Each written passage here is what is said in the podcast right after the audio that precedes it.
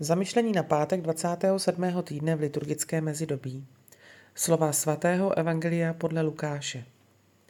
Když Ježíš vyháněl zlého ducha z němého člověka, někteří ze zástupů řekli, vyhání zlé duchy s pomocí Belzebuba, vládce zlých duchů. Jiní ho pokoušeli a žádali od něho znamení z nebe.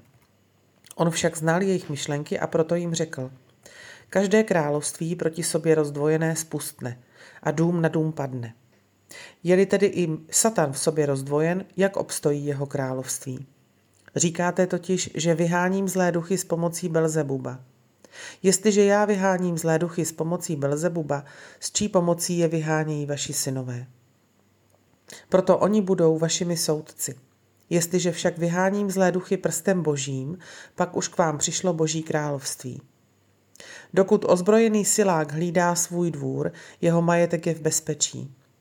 Přepadne-li ho však někdo silnější a přemůže ho, vezme mu jeho zbraně, na které spoléhal a jeho kořist rozdá.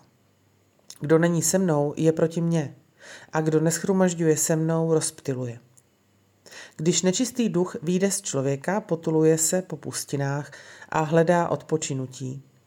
Když nenajde, řekne si, vrátím se do svého domu, odkud jsem vyšel. Přijde a nalezne ho vyčištěný a vyzdobený. Tu jde, přibere si sedm jiných duchů, horších než je sám, a vejdou a usadí se tam. Konce toho člověka jsou horší než začátky. Dnes s úžasem sledujeme, jak je Ježíš absurdně obviněn z vyhánění démonů mocí Belzebuba knížete démonů. Těžko si lze představit lepší skutek, vyhnat, zbavit své duše ďábla, původce zla a zároveň být svědkem toho nejhanebnějšího obvinění, že to dělá právě mocí samotného ďábla. Je to skutečně neoprávněné obvinění, které ukazuje a odráží velkou zaslepenost a závist těch, kteří vznášejí na pána obžalobu. I dnes, aniž bychom si to uvědomovali, máme tendenci ignorovat právo jiných lidí na nesouhlas, na odlišnost a na vlastní postoje, ať už prostě jiné, anebo dokonce takové, které jsou v přímém protikladu k těm našim.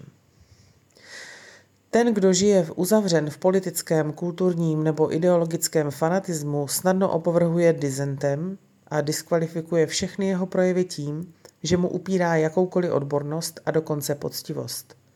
Politický nebo ideologický protivník se často stává osobním nepřítelem. Konfrontace se zvrhne v urážku a agresivitu.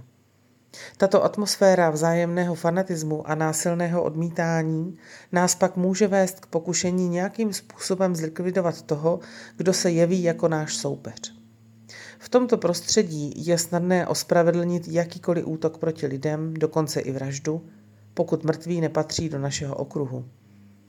Kolik lidí dnes trápí tato atmosféra vzájemné nesnášenlivosti a popírání, která se nejčastěji vyskytuje v našich veřejných institucích, na našich pracovištích nebo při setkáních a politických konfrontacích.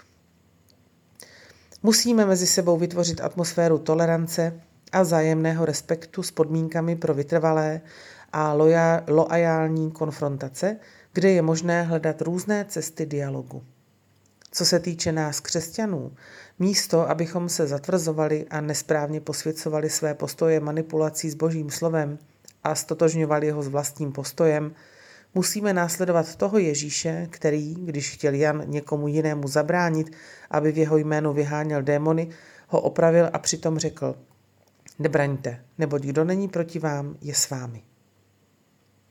Myšlenky k dnešnímu evangeliu.